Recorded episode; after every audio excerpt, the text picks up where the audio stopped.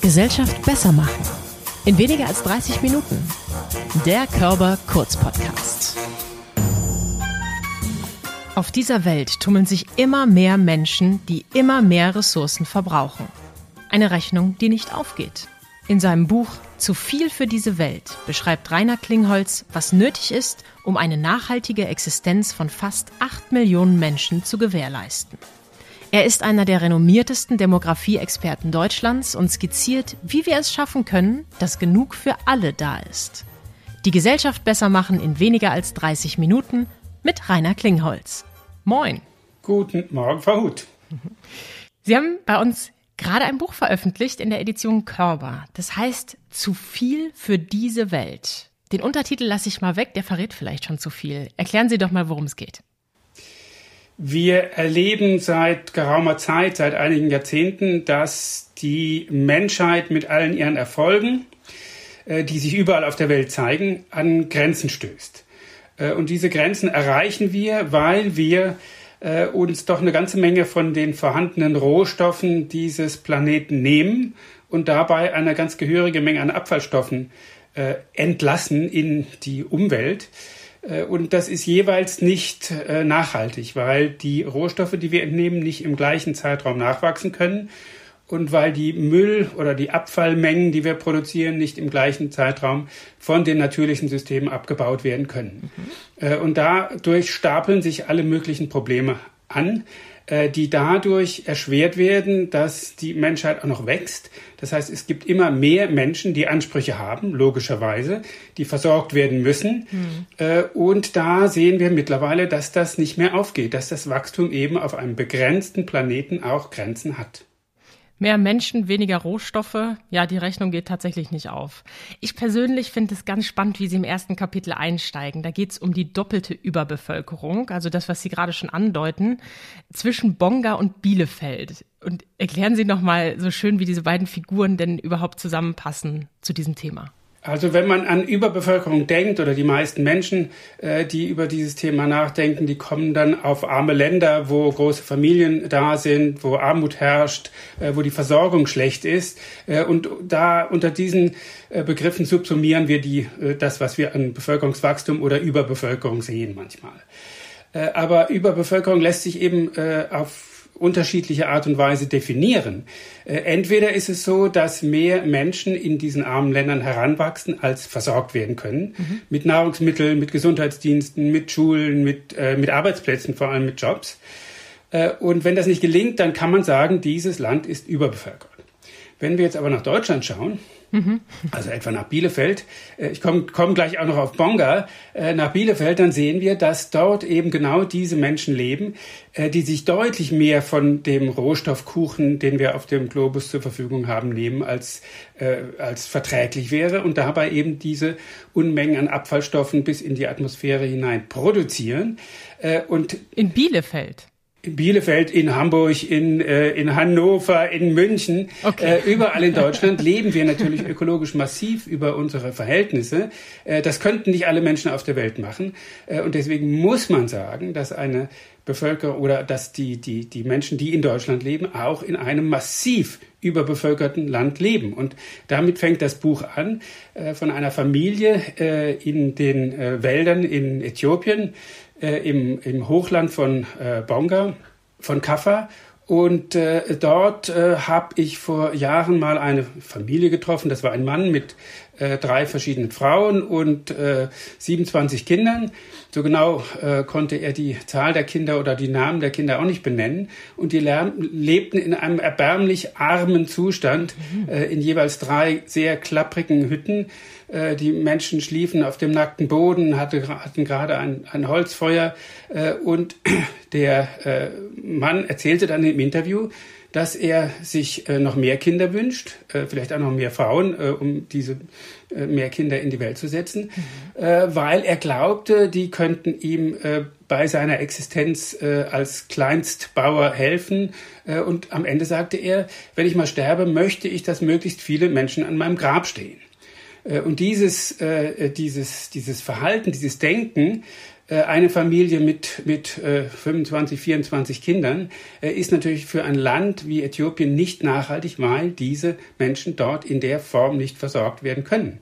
Äh, das ist die eine Form. Und die andere Form äh, der Überbevölkerung wird dann eben äh, beschrieben an einer Frau, Annette heißt sie, in Bielefeld, die sich aus eigenen Stücken entschlossen hat, keine Kinder in die Welt zu setzen weil sie sagt, äh, die Welt ist, äh, hat zu viele Menschen, hat zu viele Probleme, jetzt auch noch Corona, Klimawandel und so weiter. Mhm. Äh, und deswegen sagt sie, es ist besser, keine Kinder in die Welt zu setzen, weil eben ein Kind mehr dann bedeutet ein Verbraucher, ein Verschmutzer mehr.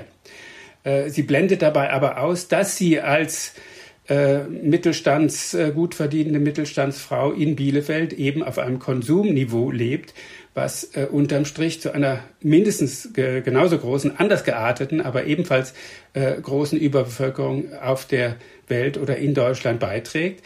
Und, und damit will ich zeigen, dass man diese beiden Phänomene der Überbevölkerung in den armen Ländern und in den reichen Ländern eben getrennt betrachten muss. Es macht keinen Sinn, da die Schuld äh, von A nach B zu verschieben oder mit dem Finger auf Afrika zu zeigen oder auf äh, westasiatische Länder zu zeigen, wo die Bevölkerung stark wächst, mhm.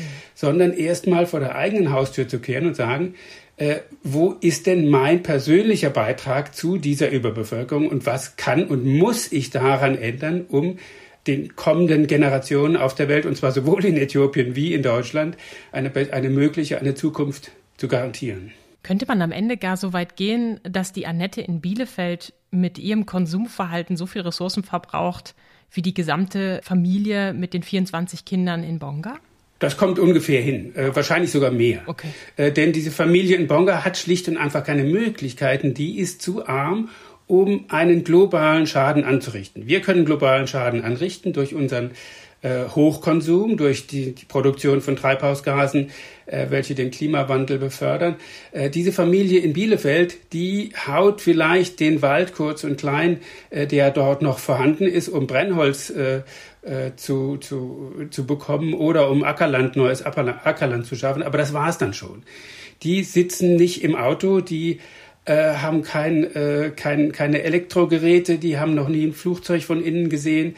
Äh, also in dem Sinne sind die nachhaltiger als wir. Aber trotzdem führen sie natürlich kein Leben, was zukunftsfähig in Äthiopien wäre. Rein psychologisch frage ich mich natürlich, warum jemand noch mehr Kinder möchte, die dann an seinem Grab stehen, wenn er noch nicht mal die Namen der einzelnen Kinder so richtig zuordnen kann.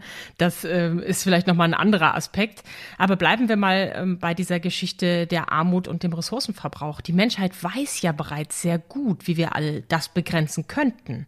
Warum ist denn dieser Gap zwischen Wissen und Handeln so unglaublich groß?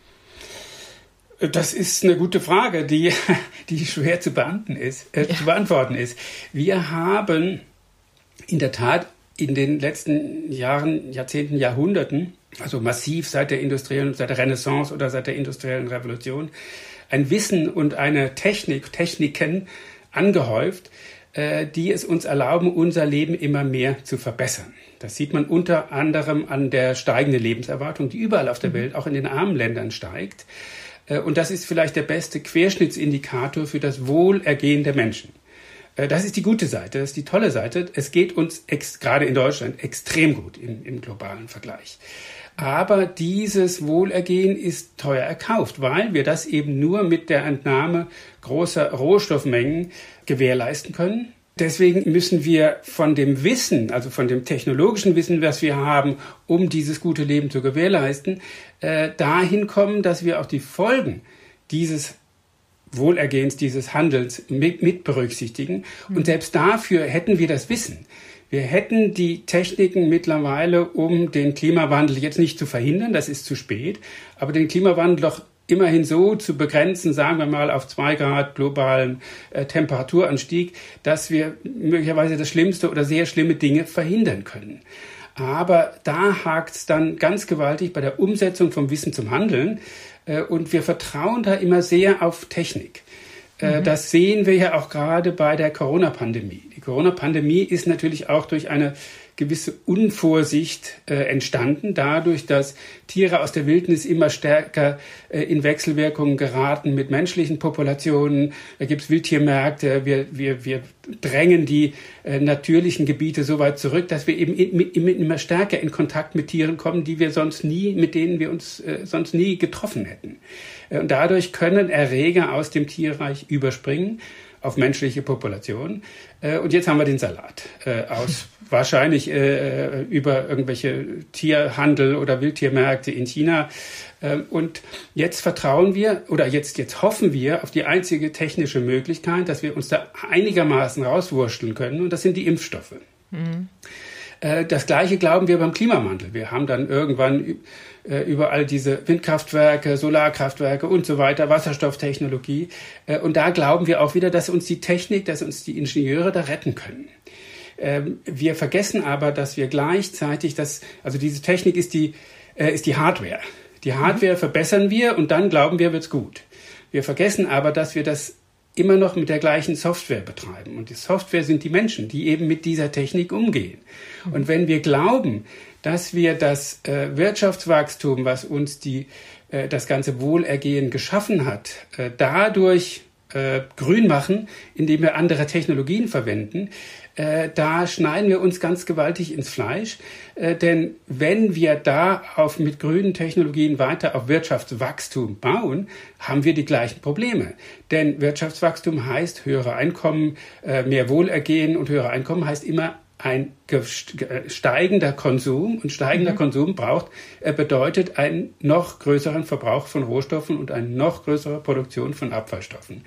Äh, also wir müssen auch ein bisschen was an unserem Verhalten äh, ändern oder überdenken und was relativ schnell ändern auch, äh, neben den technischen Möglichkeiten, die wir haben. Der Impfstoff für, äh, gegen äh, Covid-19 ist natürlich äh, absolut sinnvoll und notwendig, aber wir müssen auch äh, versuchen, neue Epidemien gar nicht erst entstehen zu lassen, indem wir äh, die, die Entstehungswege äh, dieser Epidemien unterbinden. Denken wir denn überhaupt so richtig darüber nach, was wir alles verbrauchen? Also das, das geht ja von klein nach groß. Wir haben jetzt von Konsum gesprochen. Ähm, Obst und Gemüse ist in Plastik eingepackt zum Beispiel. Das nehmen wir meistens einfach so hin. Wir haben noch nicht über zum Beispiel E-Antriebe gesprochen. Das ist ja auch gerade ein Riesenthema. Ich bin da persönlich total verunsichert. Auf der einen Seite denke ich, ja gut, dann ähm, stinkt es vielleicht nicht mehr so in der Stadt vom Auspuff. Aber ob diese Batterien und die Halbwertszeit von der Batterie immer so umweltfreundlich sind, das ist ja auch wieder diskutiert. Und da fühle ich mich als Endverbraucher oder als Kunde und Konsument ja auch nicht so ganz aufgeklärt. Liegt das jetzt an mir oder liegt das vielleicht auch an der Politik, an den Verkäufern oder den profitgetriebenen Verkäufern? Wie können wir daran gehen?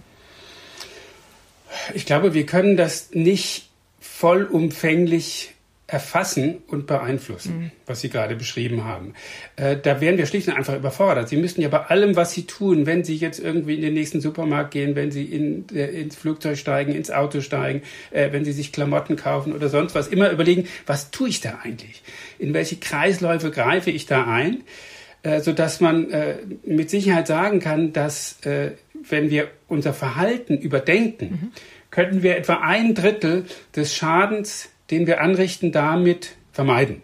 Indem wir sagen, jetzt mal ein bisschen langsam, ich muss nicht äh, äh, fünfmal im Jahr auf eine Kurzreise nach Madrid oder nach New York, äh, sondern da, da mache ich, da trete ich mal ein bisschen kürzer. Aber zwei Drittel äh, dessen, was wir äh, umweltpolitisch erreichen müß, äh, müssen, äh, kann nur die Politik tun. Also durch eine Rahmensetzung, durch ein Ordnungsrecht, äh, durch einen CO2-Handel oder äh, Emissionsbesteuerung oder was auch immer. Äh, und deswegen ist die Politik da gefragt, weil äh, die Menschen das auf individuelle Weise, äh, Art und Weise schlicht und einfach nicht lösen können. Da wären sie überfordert. Mhm. Da kann man nicht darauf warten, dass du sagst, Leute, jetzt werdet mal vernünftig und dann wird alles gut. In diesem Zusammenhang haben wir auch den Podcast Future Changers bei der Körperstiftung. Der beschäftigt sich eben genau mit Bioökonomie und genau diesen Fragen.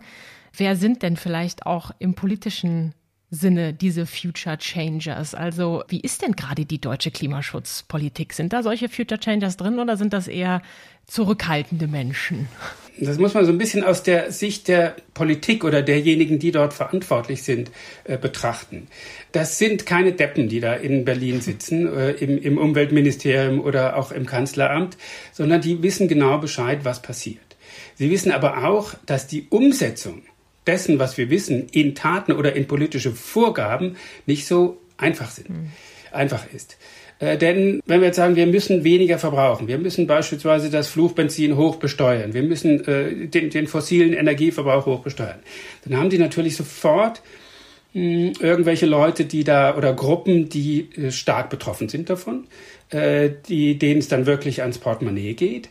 Sie haben alle möglichen Lobbyverbände, die dagegen sind. Sie haben Industrieverbände, die dagegen sind. Also sie haben äh, bei dem gleichzeitigen Zugeständnis, dass alle eigentlich sagen, ja, Umweltpolitik ist wichtig und Klimawandel wollen wir nicht, wenn es dann die Personen oder die Gruppen oder die Industriebereiche trifft, äh, für die man selber steht, dann wird es dann schwierig. Und diese politische Umsetzung äh, ist das große Problem.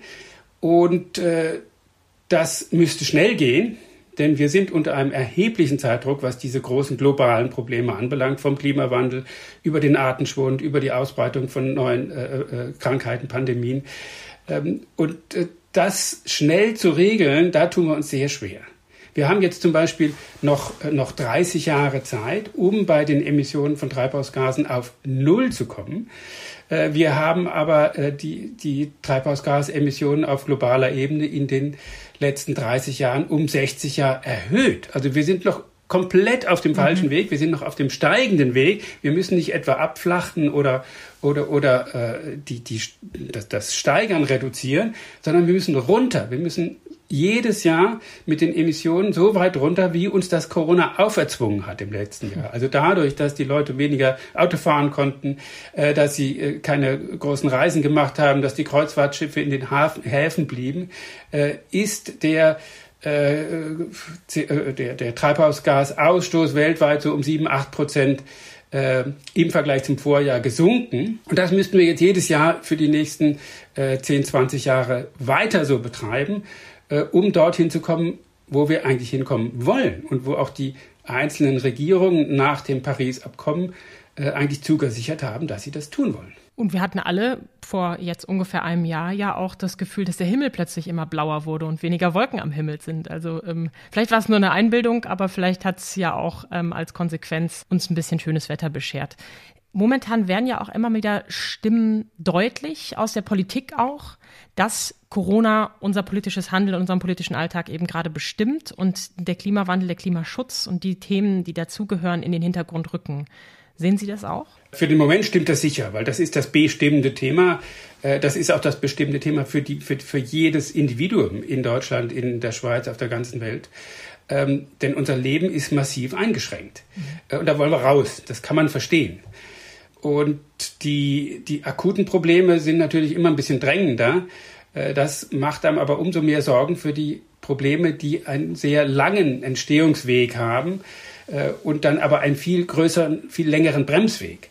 Ähm, wie gesagt, beim, beim Klimawandel äh, können wir jetzt massiv auf die Bremse tre treten, wie ich das gerade vorgeschlagen habe.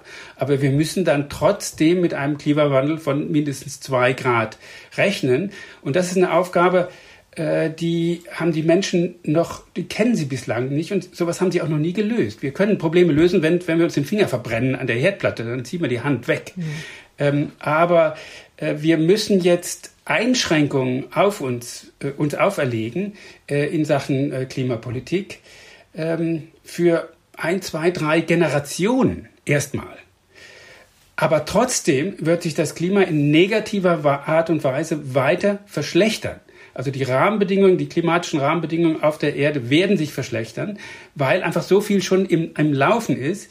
Das heißt, wir spüren davon nichts. Wir machen Einschränkungen, äh, wir zahlen mehr fürs Benzin, wir, wir, wir konsumieren möglicherweise weniger und so weiter. Wir schränken uns definitiv ein und wir merken nichts. Es wird trotzdem schlimmer. Und das für zwei, drei Generationen durchzuhalten, das ist eine Aufgabe, die ist neu. Das wäre auch meine nächste Frage. Sie beschreiben gegen Ende des Buches drei Szenarien für die Zukunft, die sehr stark entscheiden im Heute und im Hier und Jetzt schon, wie wir uns verhalten, wie dann der Verlauf später sein wird. Und selbst die positivsten Szenarien, die Sie da skizzieren, sind ja jetzt nicht zu optimistisch, weil es müssten eigentlich alle Menschen gleichzeitig weltweit vernunftsgemäß handeln und ein gemeinsames Ziel vor Augen haben. Das ist doch wahnsinnig unwahrscheinlich, oder? Haben wir zumindest wenig Erfahrung. Die Menschen können sehr fürsorglich sein, sie können altruistisch sein, wie man sagt, also sich für andere äh, einsetzen und dabei auf äh, äh, persönliche Dinge verzichten. Mhm. Aber diesen Altruismus kennen wir eigentlich nur im kleinen, im kleinen Rahmen, in der Familie, in der Sippe, vielleicht noch in der kleinen Kommune, wo ich, wo ich die Leute kenne. Mhm. Ähm, in, in größerem Rahmen, so in, sag mal, in Hamburg insgesamt, ein Altruismus für die, äh, der, der zwei Millionen Hamburger, wo sich wirklich jeder um jeden kümmert und jeder an jeden denkt, äh, das haben wir de facto nicht. Das ist nicht möglich.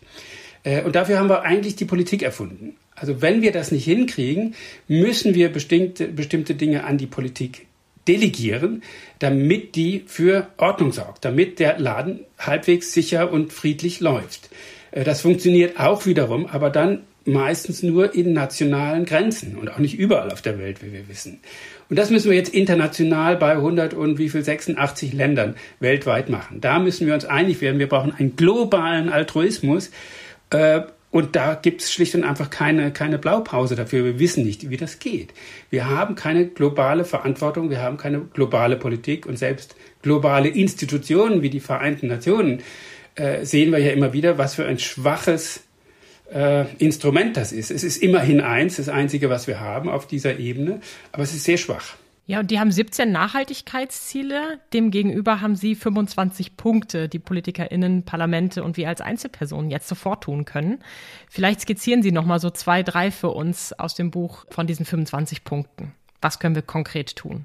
Also ich sagte ja schon, dass so ein Drittel der, der Probleme, die wir haben, der Umweltprobleme, dass wir die persönlich beeinflussen können und zwei mhm. Drittel, da muss die Politik ran. Mhm. Also was die Politik tun muss, ist äh, äh, ganz klar den Verbrauch von fossilen Rohstoffen, Kohle, Öl und Gas, reduzieren dadurch, dass sie das besteuert, dass sie es teuer macht, dass sich das für Unternehmen äh, lohnt, Alternativen zu ergreifen und auch für den, für den Verbraucher lohnt, Alternativen zu wählen. Äh, da ist sie auf dem Weg, aber auch da müsste es etwas schneller gehen und etwas, etwas drastischer gehen. Es gibt äh, Möglichkeiten, beispielsweise, ich nehme jetzt ein kleines Beispiel nur, Bauwirtschaft. Wir reden im Moment sehr viel über Bauen, weil gerade die Städte, die großen Städte, Hamburg ist ein gutes Beispiel, Berlin auch, äh, Potsdam auch, wo ich lebe, äh, dort wird gebaut wie verrückt, obwohl die Bevölkerung insgesamt in Deutschland gar nicht mehr wächst, äh, weil alle dorthin wollen. Mhm. Und die Bauwirtschaft ist natürlich ein großer Energieverbraucher und ein großer Treibhausgasemittent, weil dort Zement verbaut wird, Stahl verbaut wird und so weiter. Und man könnte natürlich in Neubaugebieten äh, heutzutage mit einer Holzbauweise extreme Mengen an äh, CO2-Emissionen einsparen und gleichzeitig Kohlenstoff über das Holz für viele Jahre, Jahrzehnte binden. Äh, deswegen sollte man beispielsweise Neubaugebiete äh, zum Teil jedenfalls so planen, dass sie komplett aus Holz äh, errichtet werden. Äh, das ist ein sehr angenehmes Wohnen, das ist sehr nachhaltig. Äh, die Leute sind zufrieden, wenn sie solche Häuser haben, aber die Bauwirtschaft macht das nicht. Aus Gründen, die äh, natürlich auch politisch bedingt sind. Äh, das, das sind so die, die äußeren Rahmenbedingungen. Aber wenn wir an uns selber denken, sollten wir wirklich mal gucken. Also einfachste Möglichkeit ist, gehen Sie auf den CO2-Rechner des Umweltbundesamts. Da können Sie ausrechnen, was äh, an Treibhausgasen entsteht, dadurch, dass Sie Ihr ganz normales Leben äh, führen. Mhm. Dadurch, dass sie Auto fahren, dadurch, dass sie eine Wohnung haben, die vielleicht zu groß ist oder äh, dadurch, dass sie die Heizung zu lang anlassen, dass sie die falschen äh, Geräte im Haus haben, äh, dass sie ähm, äh, Flugreisen unternehmen, die jetzt nicht unbedingt dringend not, notwendig sind, dass sie zu wenig mit dem Rad fahren, was ohnehin äh, gesünder wäre. Äh, also da lernt man sehr viel und äh, da ist es, glaube ich, relativ einfach, so sagen wir mal 20 Prozent schon mal einzusparen, schlicht und einfach durch ein Verhalten, was das Leben nicht verschlechtert, sondern möglicherweise sogar verbessert. Und das ist dann nicht nur der Effekt, dass man 20 Prozent einspart, sondern dass man sich auch andere Gedanken macht um das, was uns völlig normal und alltäglich erscheint. Aber dieser Alltag, äh, den wir so normal empfinden, der ist alles andere als normal, der ist katastrophal.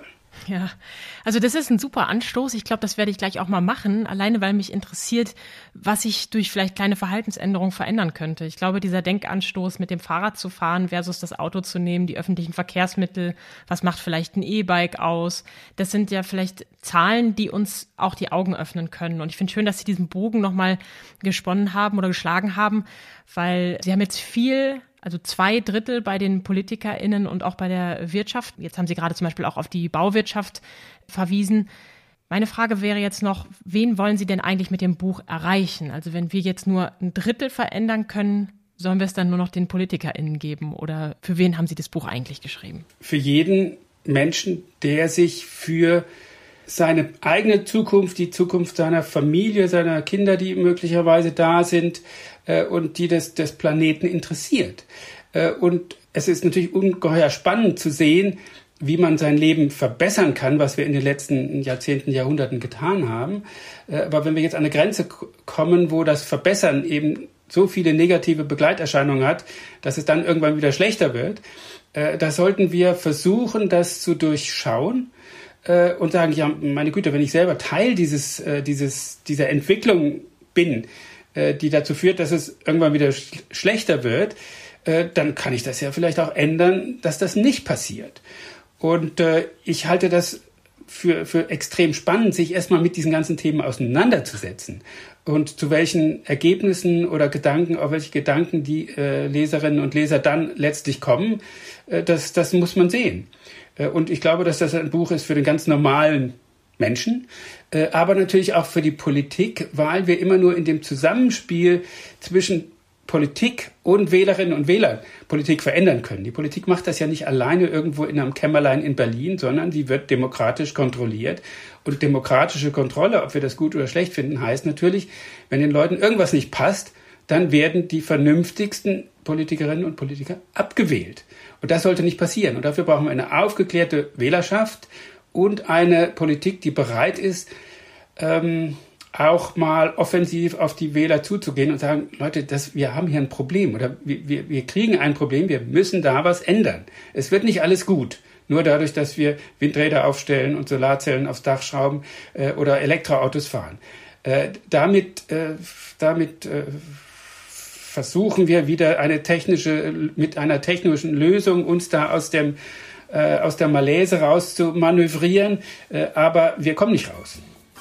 Rainer Klingholz, zu viel für diese Welt. Veränderung ist immer ein Zusammenspiel, wie wir gerade gehört haben. Darum empfehle ich Ihnen, das Buch von ihm einmal durchzulesen, um zu verstehen, was hat sich eigentlich verändert, wie sind diese Veränderungen entstanden und was können wir jetzt gerade konkret tun als Einzelpersonen und auch als Politikerin. Vielen Dank, dass Sie heute bei mir zu Gast haben. Vielen Dank für diese Impulse und viel Erfolg für Ihr Buch. Rainer Klingholz. Gerne, vielen Dank nach Hamburg.